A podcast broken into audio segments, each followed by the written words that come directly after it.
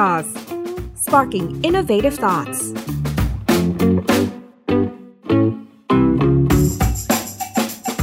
สวัสดีค่ะ คุณกำลังอยู่กับอรนุชเลิศสวรรกิจหรือมิหมีในรายการ Tech Source Podcast ค่ะิดในทีนนะคะสร้างผลกระทบกับโลกในหลากหลายด้านเลย และด้านที่ได้รับผลกระทบอย่างมากมหาศาลไม่ต่างกันก็คือด้านภาคการศึกษาค่ะ ซึ่งฝ้าของฝั่งสหรัฐอเมริกาเนี่ยได้รับผลกระทบเป็นอย่างมาก การเรียนท่ามกลางสถานการณ์โรคระบาดเนี่ยเป็นเรื่องที่ท้าทายเป็นอย่างมากนะคะ องค์กร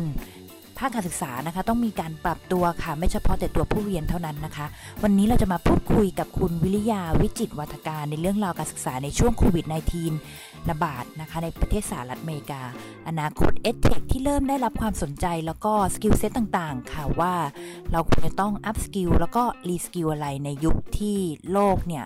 มีเรื่องของเทคโนโลยีเข้ามาขับเคลื่อนนะคะ ไปพบกับคุณวิริยากันเลยค่ะ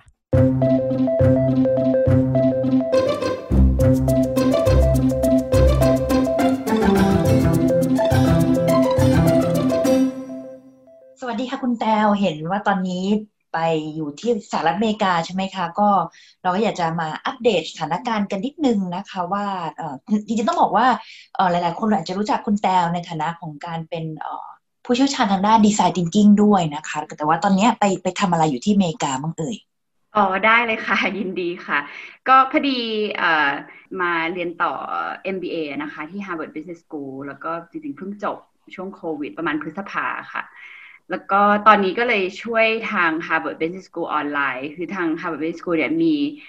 บริษัทที่ทำทางด้าน EdTech ประมาณ 6 ปีแล้วอะค่ะ ก็คือทำคอร์สออนไลน์ที่เป็นเป็นคอร์สต่างๆ ที่เกี่ยวกับ business แต่ว่าไม่ได้ไม่ได้ได้ดีกรีทาง MBA อะค่ะ สมมติคนอยากจะเรียนด้าน finance หรืออะไรเงี้ย อาจจะเรียนได้เร็วๆ6-8 อาทิตย์นะคะออนไลน์ แล้วก็ สามารถที่จะได้ประกาศนียบัตร แล้วก็ช่วยในเรื่องของการต่อยอดในเรื่องของการทำงานอะไรอย่างนี้ก็ตอนนี้พี่เออก็ก็คือช่วยตรงนี้อยู่นะคะ อยู่ในทีมทีม product นะคะ ก็คือดูว่าเอ๊ะแบบอนาคตของออนไลน์เรียนรู้ควรจะเป็นยังไงบ้างนะคะ และในในฐานะ Harvard Business School เนี่ยที่เป็นหนึ่งในคนที่สนใจเรื่องของการเรียนทางด้านบริหารธุรกิจเนี่ยควรจะตอบโจทย์ในเรื่องของการศึกษายังไง อืมค่ะ ทีนี้พอเหตุการณ์อย่างโควิดเข้ามาปุ๊บเนี่ยจริงอันนี้ก็เป็นอีกหนึ่งเรื่องหลักที่เราจะคุยกันในพอดแคสต์นี้ด้วยค่ะ เพราะว่าพอโควิด -19 เข้ามาปุ๊บแล้วเนี่ยมันเหมือนกับทุกๆวงการมันก็ถูกผลกระทบเนาะโดยเฉพาะวงการศึกษาด้วยเหมือนกันค่ะมหาวิทยาลัยเนี่ยเขาซึ่งอย่างสหรัฐเนี่ยก็ถือว่าเป็นศูนย์กลางของโลกอะค่ะ คือคนบินเข้ามาไม่ได้ มหาวิทยาลัยเขาปรับตัวกันอย่างไรแล้วนักศึกษาปรับตัวกันอย่างไรบ้างอะคะนอกจากเรียนออนไลน์อะไรเงี้ย อืม ก็ อาจจะให้ให้ตัวเลขเลยแล้วกันว่าหนักมากตอนนี้ที่มหาวิทยาลัย ก็คือจริงๆเอ่อในในมุมของโควิดนี่จริงมหาวิทยาลัย ถ้าตัวเลขที่นิวยอร์กไทมส์ออกมาเนี่ย น่าจะติดประมาณสามแสนกว่านะคะ ซึ่งส่วนใหญ่คือตอนแรกๆเนี่ยมหาวิทยาลัยก็คือตอนที่โควิดเข้ามาปั๊บเนี่ยก็คือขอให้นักเรียนที่เป็นนักเรียนต่างชาติเนี่ยก็คือขอให้กลับประเทศเลยนะคะ แล้วก็นักเรียนที่อยู่ US หรืออะไรเงี้ยก็คือก็คือแบบเหมือนให้ให้กลับก่อนเพราะก็ไม่รู้สถานการณ์ว่ามันจะร้ายแรงขนาดไหนนะคะ คราวนี้ก็ถ้าพูดตรงๆเนี่ยจริงๆอเมริกาค่อนข้าง จริง ๆ ค่อนข้างแบบไม่ได้มี policy อะไรที่แบบชัด แต่ว่าแต่ละมหาลัยอะก็คือจะจะจะคิดเองว่าอะไรที่ดีที่สุดสำหรับมหาลัยนั้น ๆ นะคะ ก็สำหรับ หลาย ๆ มหาลัยเนี่ยจริง ๆ ประมาณ 40%ของมหาลัยพอเจอโควิดปั๊บเนี่ยก็ยังมีการเรียนที่เป็นตัวต่อตัวอยู่นะคะ 60%ก็พยายามจะปรับ 100%ออนไลน์เลยนะคะแล้วก็สักช่วงหนึ่งเนี่ยก็มีการทำเรื่องไฮบริดไฮบริดก็คือหมายถึงว่านักเรียนบางส่วนเนี่ยเรียนออนไลน์ และนักเรียนบางส่วนเนี่ยก็คือเข้ามาในรั้วมหาลัย แล้วก็ทำเทสติ้งที่ค่อนข้างค่อนข้างถี่นะคะ ก็คือแบบอาทิตย์ละครั้งเนี่ยนักเรียนทุกคนต้องติด เอ่อต้องตรวจโควิด หรือไม่ก็อาทิตย์ละสองครั้งอะไรเงี้ยก็จริงๆแต่ละ policy ก็ต่างกัน แต่ว่าที่ที่ที่ชัดเจนในเรื่องของการปรับตัวเลยก็คือว่า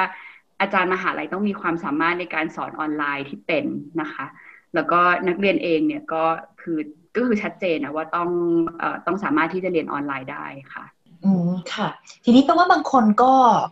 เริ่มมามาเจอกันแบบออฟไลน์บ้างแล้วเนาะแต่ว่าก็ยังระวังตัวกันอยู่ ใช่ใช่แต่ก็จะเป็นเอ่อจะเป็นคลาสไซส์หรือว่าจำนวนผู้เรียนที่ที่เอ่อที่เป็นกลุ่มที่เล็กหน่อยอะค่ะ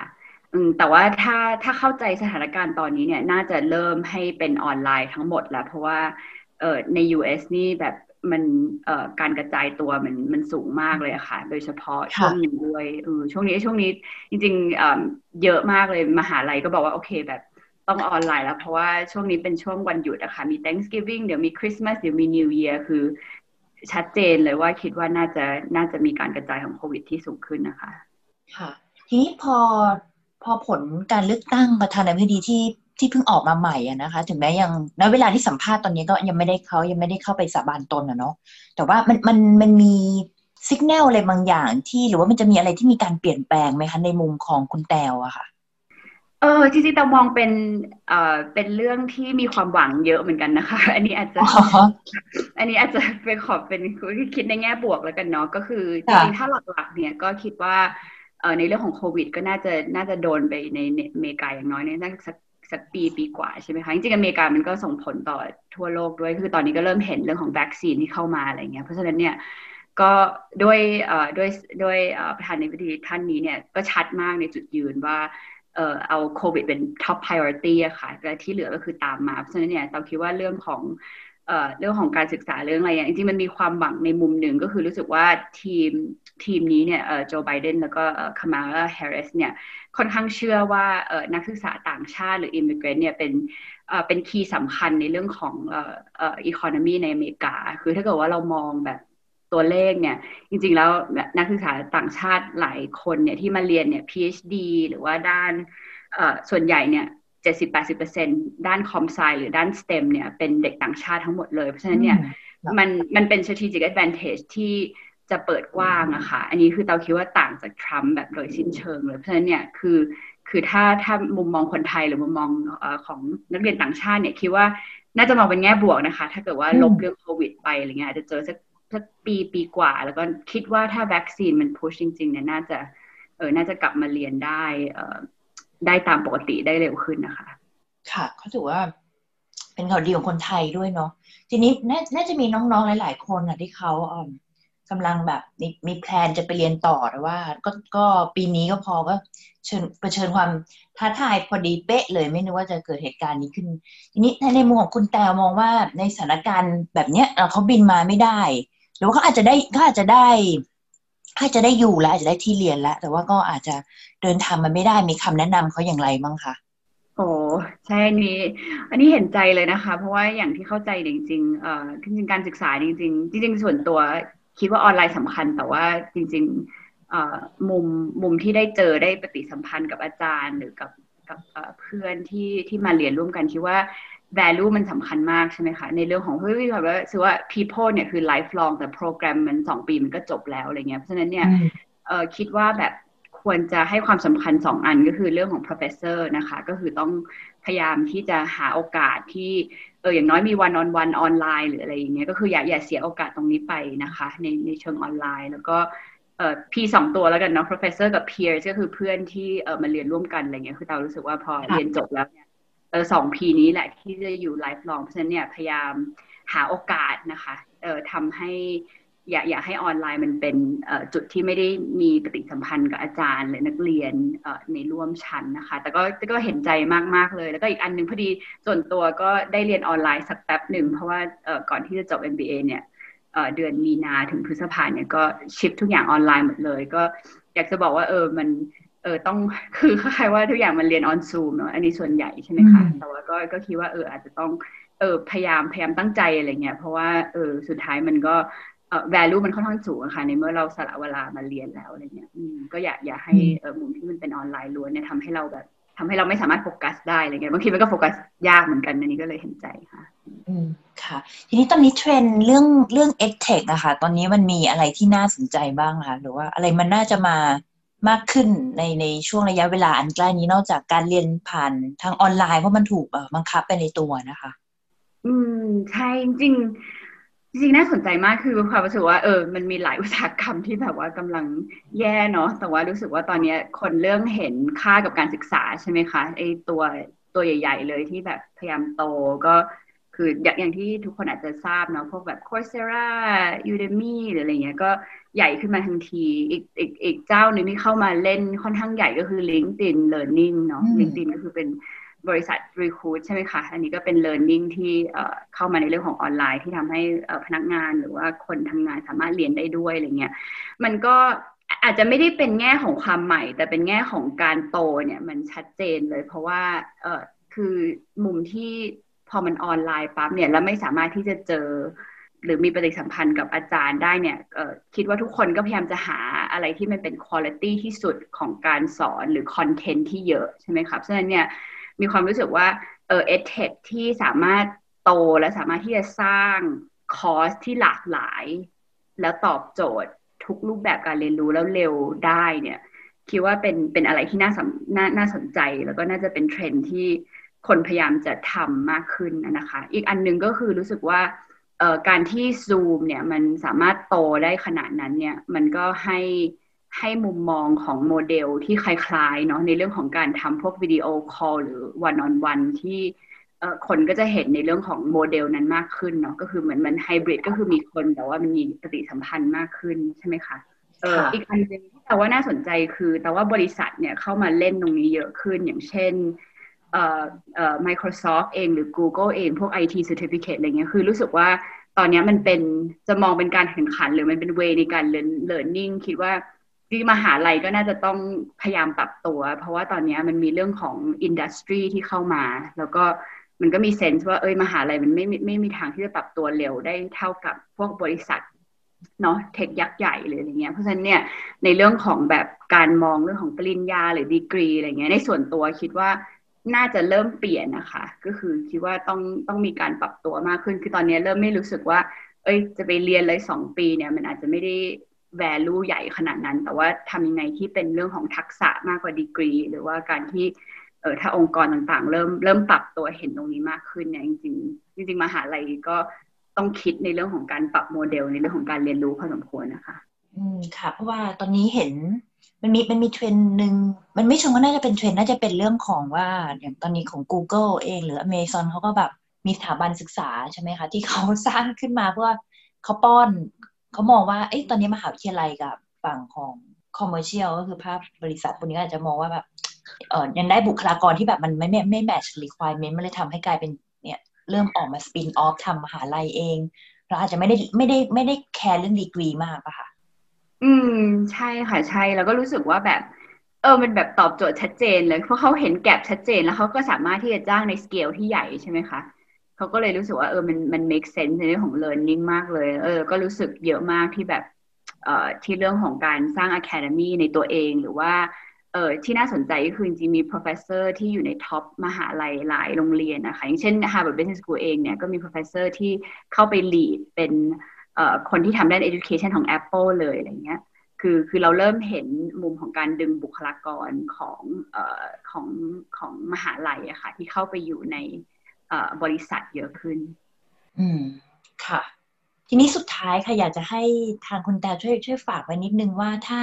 ตอนนี้ไม่ว่าจะเป็นองค์กรเองหรือว่าเอ่อคนคนไทยเองอะค่ะ อาจจะไม่อาจจะเป็นการเรียนที่ออนไลน์ผ่านไปยังแบบเอ่อ U top ก็ได้ในในสหรัฐ หรือว่า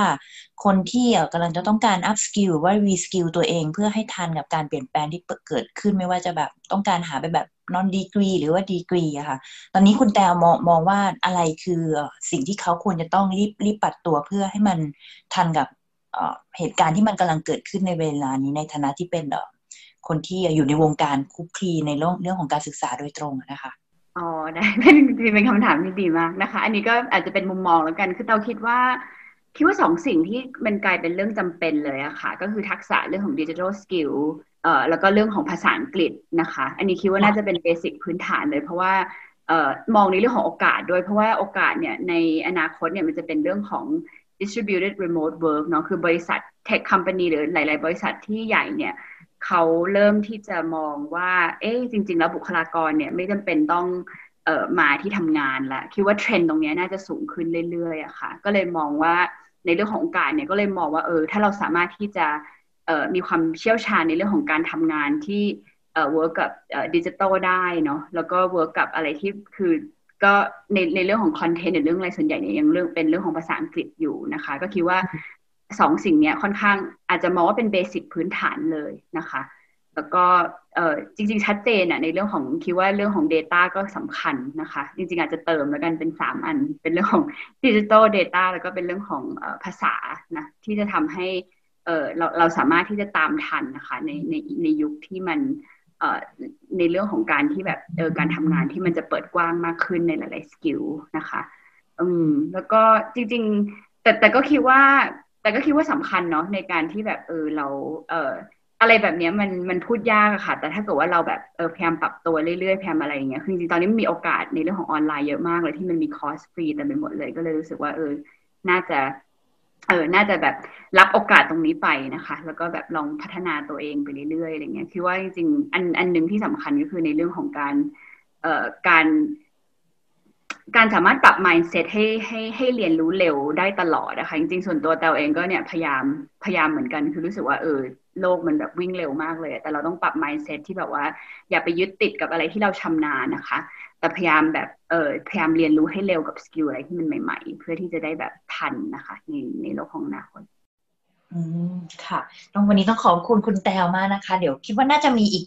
โอกาสได้สัมภาษณ์ในครั้งถัดไปหลังจากสถานการณ์โควิดมันเริ่มคลี่คลายมากขึ้น หรือว่าอาจจะหลังจากที่ประธานาธิบดีเข้ามารับนะตำแหน่งขึ้นมาปุ๊บมันน่าจะมีอะไรมีสัญญาณอะไรบางอย่างที่อาจจะเห็นชัดขึ้น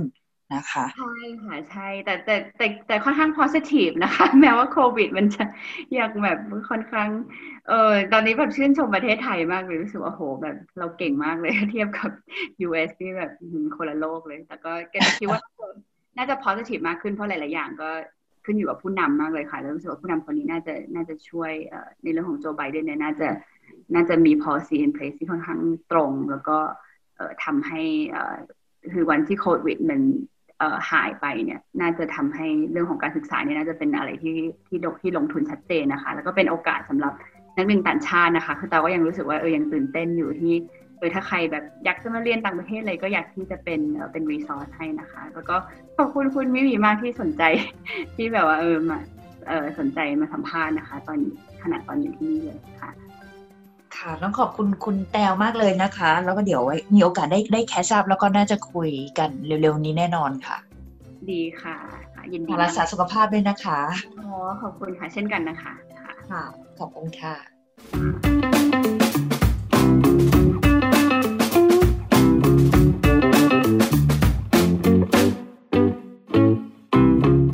Sauce Sparking Innovative Thoughts